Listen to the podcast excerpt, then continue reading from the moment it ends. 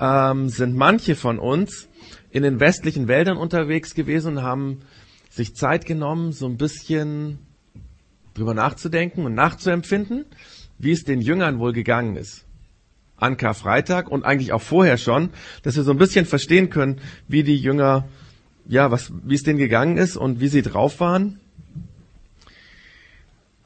Das Ganze war nämlich sehr komisch an Karfreitag. Wir haben nämlich ähm, die, die Kinder von der Füchse-Gruppe, die haben nämlich sich mal äh, vor anderthalb Wochen überlegt, wie war das eigentlich mit dem Jesus, was hat er erlebt? Und damit wir nochmal genau wissen, was eigentlich passiert ist, schauen wir uns das jetzt mal an. Und zwar einmal war es so, dass Jesus am Tag vor Karfreitag mit seinen Schülern zusammen gegessen hat. Und sie haben viel Zeit miteinander verbracht und sie hatten eine gute Zeit. Und alles war so, wie sie es kannten. Das einzige Komische war, dass Jesus, als er den Jüngern das Brot gegeben hat, was eigentlich ganz normal war, wie immer, dass er ihnen was Merkwürdiges gesagt hat. Und dann hat er ihnen irgendwann den Kelch gegeben mit dem Trinken. Der wurde damals auch ganz normal immer rumgegeben bei dem Fest. Aber er hat was sehr Merkwürdiges gesagt, was sie nicht verstanden haben, was ihnen auch ein bisschen Angst gemacht hat. Irgendwas von Tod und so. Ganz merkwürdig. Und dann als sie fertig waren mit dem Essen, sind sie in den Garten gegangen und haben gebetet. Das heißt, eigentlich haben sie nicht gebetet, sondern sie haben gepennt und Jesus hat gebetet. Man sieht es hier sehr deutlich. Und dann ging plötzlich alles ganz, ganz schnell. Es war nämlich so. Jetzt geht die Technik nicht. Genau. Einer hatte nämlich Jesus verraten, einer von den Jüngern. Und das war der Judas. Und plötzlich standen ganz viele Soldaten da und haben den Jesus gefangen genommen. Und dann wurde Jesus vor den Hohen Rat gebracht. Und da war noch ein König. Und alle haben über ihn entschieden und haben gesagt, dieser Jesus muss sterben. Und das Allerschlimmste war, dass plötzlich ganz, ganz viele Menschen da waren, die haben geschrien, tötet den Jesus, bringt ihn um. Der Jesus soll sterben. Der darf nicht leben. Und dann haben sie dem Jesus eine Krone aus Dornen aufgesetzt und sie haben ihn geschlagen und verspottet und angespuckt. Und dann haben sie ihn ans Kreuz genagelt. Und am Kreuz ist er gestorben. Und als er tot war, dann haben einige von seinen Freunden ihn, das heißt eigentlich den toten Körper von ihm, weil er hat ja nicht mehr gelebt, genommen und haben ihn weggetragen und in ein Höhlengrab gelegt. Da haben sie ihn reingelegt. Und als er da drin war, hat man einen ganz, ganz großen Stein davor gerollt. Und dann war das Grab zu. Wisst ihr, als das passiert ist, da waren die Jünger ganz, ganz, ganz, ganz traurig. Das war der schlimmste Tag in dem Leben von diesen Schülern, von diesen Jüngern. Sie wollten eigentlich an gar nichts mehr denken, was sie mit Jesus zusammen erlebt hatten, weil sie waren hoffnungslos, sie waren verzweifelt, sie haben geweint und geheult und geheult und alles, alles war vorbei. Alles, was sie gedacht haben, was der Jesus noch machen könnte. Die Leute, die mit Jesus unterwegs waren, die wollten nie wieder über Jesus reden. Am liebsten hätten sie nie mehr an Jesus gedacht. Einfach vergessen. Das wäre ihnen am allerliebsten gewesen. Aber dann und darum geht's heute. Jetzt sind wir mit dem Karfreitag vorbei. Und dann, dann ist etwas passiert, womit niemand gerechnet hat. Da ist etwas passiert, das alles, alles verändert hat. Das war drei Tage nach diesem schrecklichen Freitag. Mm, das heißt, eigentlich ist es nämlich so, im, bei den Juden hat man immer den ersten Tag, wo was passiert ist, mitgezählt. Also Freitag war der erste Tag, Samstag der zweite Tag und Sonntag war der dritte Tag. Und am Sonntag, ganz früh am Morgen, sind Frauen zum Grab gelaufen, weil es war so, eigentlich wollten sie diesen toten Körper von Jesus einbalsamieren. Das hat man damals gemacht, wenn man jemanden beerdigt hat. Nur, am Freitag war keine Zeit mehr dafür gewesen. Also sind sie am Sonntag gekommen, haben sich aufgemacht und hatten sich schon Gedanken gemacht, oh, wie wird es mit dem großen Stein sein? Vielleicht werden die Soldaten, die wussten nämlich, dass da zwei Soldaten vorstehen, da sehen wir sie, vielleicht werden die Soldaten uns helfen, den Stein wegzurollen. Und so sind sie zu dem Grab gegangen. Und dann ist plötzlich alles anders gewesen, wie sie gedacht haben. Und das schauen wir uns jetzt mal an, wie das gewesen ist. Plötzlich war das Grab leer und das war wirklich ein großes Geheimnis. Ich kann es nicht erklären, wie das gewesen ist, aber am Freitag haben sie den Jesus da reingelegt und am Sonntag war er nicht mehr da. Das Grab war leer. Und es war nicht nur leer, sondern der Jesus ist zurück ins Leben gekommen. Vom Tod zurück ins Leben. Wir können uns nochmal zwei Bilder anschauen von den Kindern. Da, da war nämlich auch noch ein Engel, als die Frauen gekommen sind. Und dann haben die Schüler, die Jünger von Jesus, alle gestaunt, weil er plötzlich da war, der Jesus. Damit haben sie nie gerechnet. Das ist ein ganz, ganz geheimnisvolles Ereignis gewesen. Aber wisst ihr, das ist nicht nur geheimnisvoll gewesen, sondern das ist das wichtigste Ereignis, was es je gegeben hat. Es gab vorher nichts Wichtigeres und es wird danach auch nichts Wichtigeres geben als die Tatsache, dass Jesus auferstanden ist. Das heißt, er ist aus dem Tod ins Leben zurückgekommen. Ich will euch mal versuchen zu erklären, warum das so wichtig ist, warum es das aller, aller Wichtigste ist, was je passiert hat.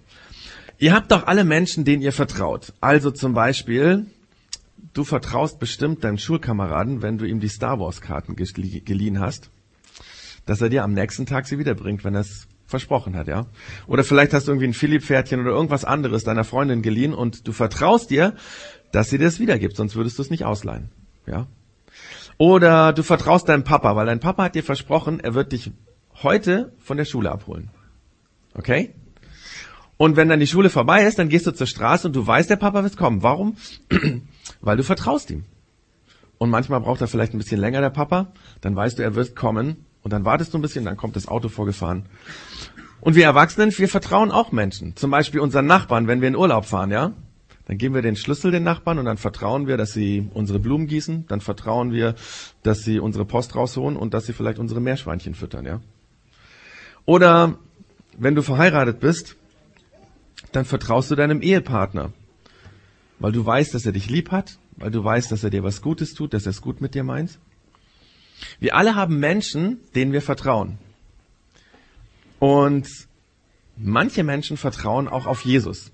Also zum Beispiel jeden Abend, wenn ich meine kleine Tochter ins Bett bringe, dann sage ich ihr, hey, du musst keine Angst haben, weil der Jesus passt auf dich auf. Der sitzt hier auf der Bettkante und wenn du heute Nacht aufwachst, dann ist er da. Da musst du keine Angst haben. Und letztens, dann war es so, als ich meine kleine Tochter ins Bett gebracht, hat sie gesagt, weißt du was, Papa? Gestern Nacht bin ich aufgewacht und dann war der Jesus da und dann habe ich mich einfach auf die andere Seite gedreht und habe weitergeschlafen, habe gar keine Angst gehabt. Also wir alle vertrauen Menschen und manche Menschen vertrauen auch Jesus. Aber jetzt kommt's. Wisst ihr, was das aller, aller Wichtigste ist, was wir wissen müssen, damit wir vertrauen können? Was müssen wir wissen, damit wir unserem Freund vertrauen können, dass er uns zum Beispiel die Star Wars Karten oder das Philipp-Pferdchen zurückbringt? Was müssen wir wissen, dass der Papa kommt, dass wir ihm vertrauen können? Was müssen wir wissen, dass unsere Nachbarn auch wirklich auf das aufpassen, auf unser Haus und auf die Blumen und auf die Meerschweinchen? Wisst ihr, was das ist? Hat jemand eine Idee? Was muss ich wissen, damit ich jemandem vertrauen kann? Ganz einfach. Wir müssen wissen, dass diese Person da ist. Dass es sie gibt. Du vertraust deinem Freund, dass er dir die Karten oder auch das Philipp-Pferdchen zurückgibt, weil du weißt, der ist da und morgen wird er in die Schule kommen. Ah, vielleicht, wenn er krank ist, dann kommt er übermorgen, ja? Oder der Papa, du vertraust dem Papa, dass er dich abholt, weil du weißt ganz genau, dass er da ist. Heute Morgen hat er dich zur Schule gebracht und er wird dich abholen. Oder er hat dich bei der Tür verabschiedet und er wird dich abholen, weil du weißt, er ist da. Oder auch den Nachbarn, du weißt, du hast den Nachbarn den Schlüssel gegeben. Das war keine Illusion, er ist wirklich da und die wohnen wirklich daneben und deswegen passen sie auf deine Blumen auf und auf die Post, die sie rausholen und auch auf die Meerschweinchen. Und dein Ehepartner, du kennst ihn. Du hast ihn schon mal in den Arm genommen, du weißt, dass er da ist, du hast ihn schon mal geküsst und deswegen vertraust du ihm.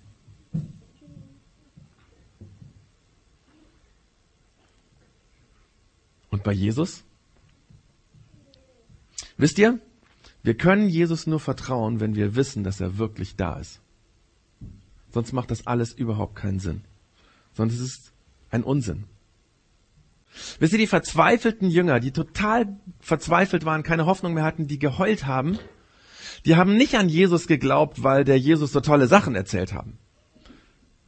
Diese tollen Sachen, die der Jesus erzählt hat, als er am Kreuz hing, war das alles Unsinn. Die haben auch nicht dem Jesus geglaubt, weil er tolle Wunder getan hat. Weil als Jesus an dem Kreuz hing und verblutet ist, haben sie gedacht, das waren alles billige Tricks. Das war alles Unsinn. Der hat uns betrogen. Und die haben auch nicht an Jesus geglaubt, weil Jesus mal gesagt hat, hey, ich werde eure Sünden vergeben oder so. Als sie den Jesus haben sterben leben, haben sie gesagt, vergisst diesen Jesus. Es gibt nur einen Grund, warum die Schüler, warum die Jünger von Jesus, warum die Anhänger von Jesus angefangen haben, an Jesus zu glauben. Weil er wieder da war. Weil er plötzlich da stand. Es gibt eine coole Stelle in der Bibel, wo gesagt wird, wer alles den Jesus schon mal ges äh, schon gesehen hat, als er wieder lebendig war. Also einmal, wir haben es eben die Story gesehen, das waren das allererste waren die Frauen. Die Frauen sind zum Grab gegangen und ähm, es wird berichtet, dass die Maria, die aus Magdala kam, die hat ihn zuallererst gesehen. Als zweites war es der Petrus. Der Petrus war der, der immer viel geschwätzt hat, ne? Ähm, der, der immer ein großes Maul hatte, so, der immer, was weiß ich, vorne dran war. Der hat ihn zuerst gesehen. Dann war Jesus bei den zwölf Schülern, bei den zwölf Jüngern. Plötzlich war er da, alle haben ihn gesehen. Ihr wisst vielleicht die Geschichte der Thomas, das war der Letzte. Der hat gesagt, ich glaube das nicht, wenn ich ihn nicht sehe, wenn ich nicht in seine Hände fassen darf. Und plötzlich stand er da. Und dann wird gesagt, dass 500 Männer und Frauen den Jesus gesehen haben. Alles Leute, die mit Jesus viel unterwegs waren. Plötzlich war er da und sie haben mit ihm geredet, sie konnten ihn anfassen, sie haben ihn bestimmt in den Arm genommen. Und das war total cool, weil er da war. Und dann wird über einen Mann berichtet, das ist der allercoolste. Und zwar, es wird gesagt, dass ein Mann, den Jesus gesehen hat, als er aufgestanden ist, der vorher nie in der Bibel erwähnt wird. Das war der Jakobus. Wisst ihr, wer der Jakobus war? Der Jakobus war der Bruder von Jesus. Und wisst ihr, warum der Jakobus nicht in der Bibel vorher erwähnt wird? Weil der Jakobus hat gedacht, der Jesus spinnt. Stell dir mal vor, du hast einen Bruder und der Bruder sagt dir, ich bin der Sohn Gottes. Dann denkst du, der hat einen Knall. Und der Jakobus hat gedacht, der spinnt. Der hat überhaupt nichts auf den Jesus gegeben. Der hat gedacht, der Jesus ist einfach crazy unterwegs. Der hat einen Knall. Und dann ist Jesus gestorben. Das hat dem Jakobus natürlich auch wehgetan. Aber dann Einige Zeit später, einige Tage später, der Jakobus war so irgendwie unterwegs, plötzlich stand sein Bruder vor ihm. Und er hat gedacht, Jesus, bist du das? Das kann gar nicht sein. Und dann hat er plötzlich gesagt, oh, oh Jesus, ja, ja, komm, komm, alles, tut mir leid, tut mir leid, tut mir leid. Ich, ich glaub dir, ich glaub dir jetzt, wenn ich dich sehe, du bist wirklich der Gottessohn. Du bist wirklich Gottes Sohn. Der Jakobus, der war der Bruder von Jesus. Und nur dadurch, dass er ihn gesehen hat, hat er angefangen zu glauben. Und dann ist dieser Jakobus ein ganz, ganz wichtiger Mann in der ersten Kirche geworden, in den ersten Kirchen, die es gab. Und dann gab es noch andere, die Jesus auch, alle, die eigentlich mit ihm unterwegs waren vorher, die haben ihn gesehen. Und das ist der Grund, warum sie angefangen haben, an Jesus zu glauben. Und wisst ihr, was das ganz, ganz coole ist? Und das, damit mache ich jetzt Schluss. Das ganz coole ist, dass wir den Jesus auch erleben können. Wir können spüren, dass er da ist. Meine kleine Tochter ist aufgewacht in der Nacht und sie hat gespürt, vielleicht hat sie sogar gesehen, dass er da ist. Das kommt nicht so oft vor, weil meistens kommt sie zu uns ins Bett. Aber an dem Moment hat sie gespürt, dass er da ist. Und dann hat sie sich umgedreht und weitergeschlafen. Man kann ihn auch hören. Wenn man sich einfach mal Ruhe hat und genau hinhört, dann kann man hören, dass Jesus manchmal was sagt. Es gibt sogar Menschen, die sagen, dass sie ihn gesehen haben. Weil Jesus da ist. Und das ist der Grund, warum alles wichtig ist, was Jesus gesagt hat und warum es wichtig ist, dass er Wunder getan hat und dass es auch wichtig ist, dass er gesagt hat, ich vergebe eure Schuld. Wir haben am Freitag, als wir an Karfreitag in den westlichen Wäldern waren, hier auf dieser Leinwand Schuld und Sünde aufgeschrieben. Dinge, die wir falsch gemacht haben. Dinge, wo wir einfach Fehler gemacht haben und schuldig geworden sind. Und weil Jesus lebt, kann all das vergeben werden. Und wir haben uns gedacht, um das bisschen deutlich zu machen, haben wir hier eine weiße Farbe und wir können das alles überpinseln, weil es nicht mehr wichtig ist. Ich male jetzt hier mal ein Kreuz drauf, dass wir wissen, weil Jesus lebt, macht es auch Sinn, dass er gestorben ist. Und dann könnt ihr nachher, jeder der möchte, das ganze Bild weiß malen mit der Farbe, dass all unsere Sünde und all unsere Schuld, all das wo wir andere verletzt haben, wo wir uns selber verletzt haben, wo wir Gott enttäuscht haben. All das wird mit dieser weißen Farbe, mit dem Leben von Jesus ausgelöscht. Wisst ihr, wir glauben nicht an Jesus, weil er für unsere Sünden gestorben ist, sondern wir glauben an Jesus, weil er lebt. Und das feiern wir heute. Und deswegen machen wir jetzt ein bisschen Party mit ein paar Liedern, die wirklich als Freuden Partylieder gedacht sind. Und dann können wir nachher essen und miteinander genießen, das erlebt und feiern. Und jeder, der möchte, kann hier weiße Farbe. Das können wir jetzt auch bei den Liedern machen. Ähm, das hier vorkommt, hier gibt's Pinsel, einfach, ähm, dass es nachher ganz weiß ist und in der Mitte so ein Kreuz, das ist so ein bisschen Strukturfarbe. Genau, und die Musiker, wir gehen jetzt schon mal auf die Bühne und dann singen wir diese Lieder, dass Jesus lebt.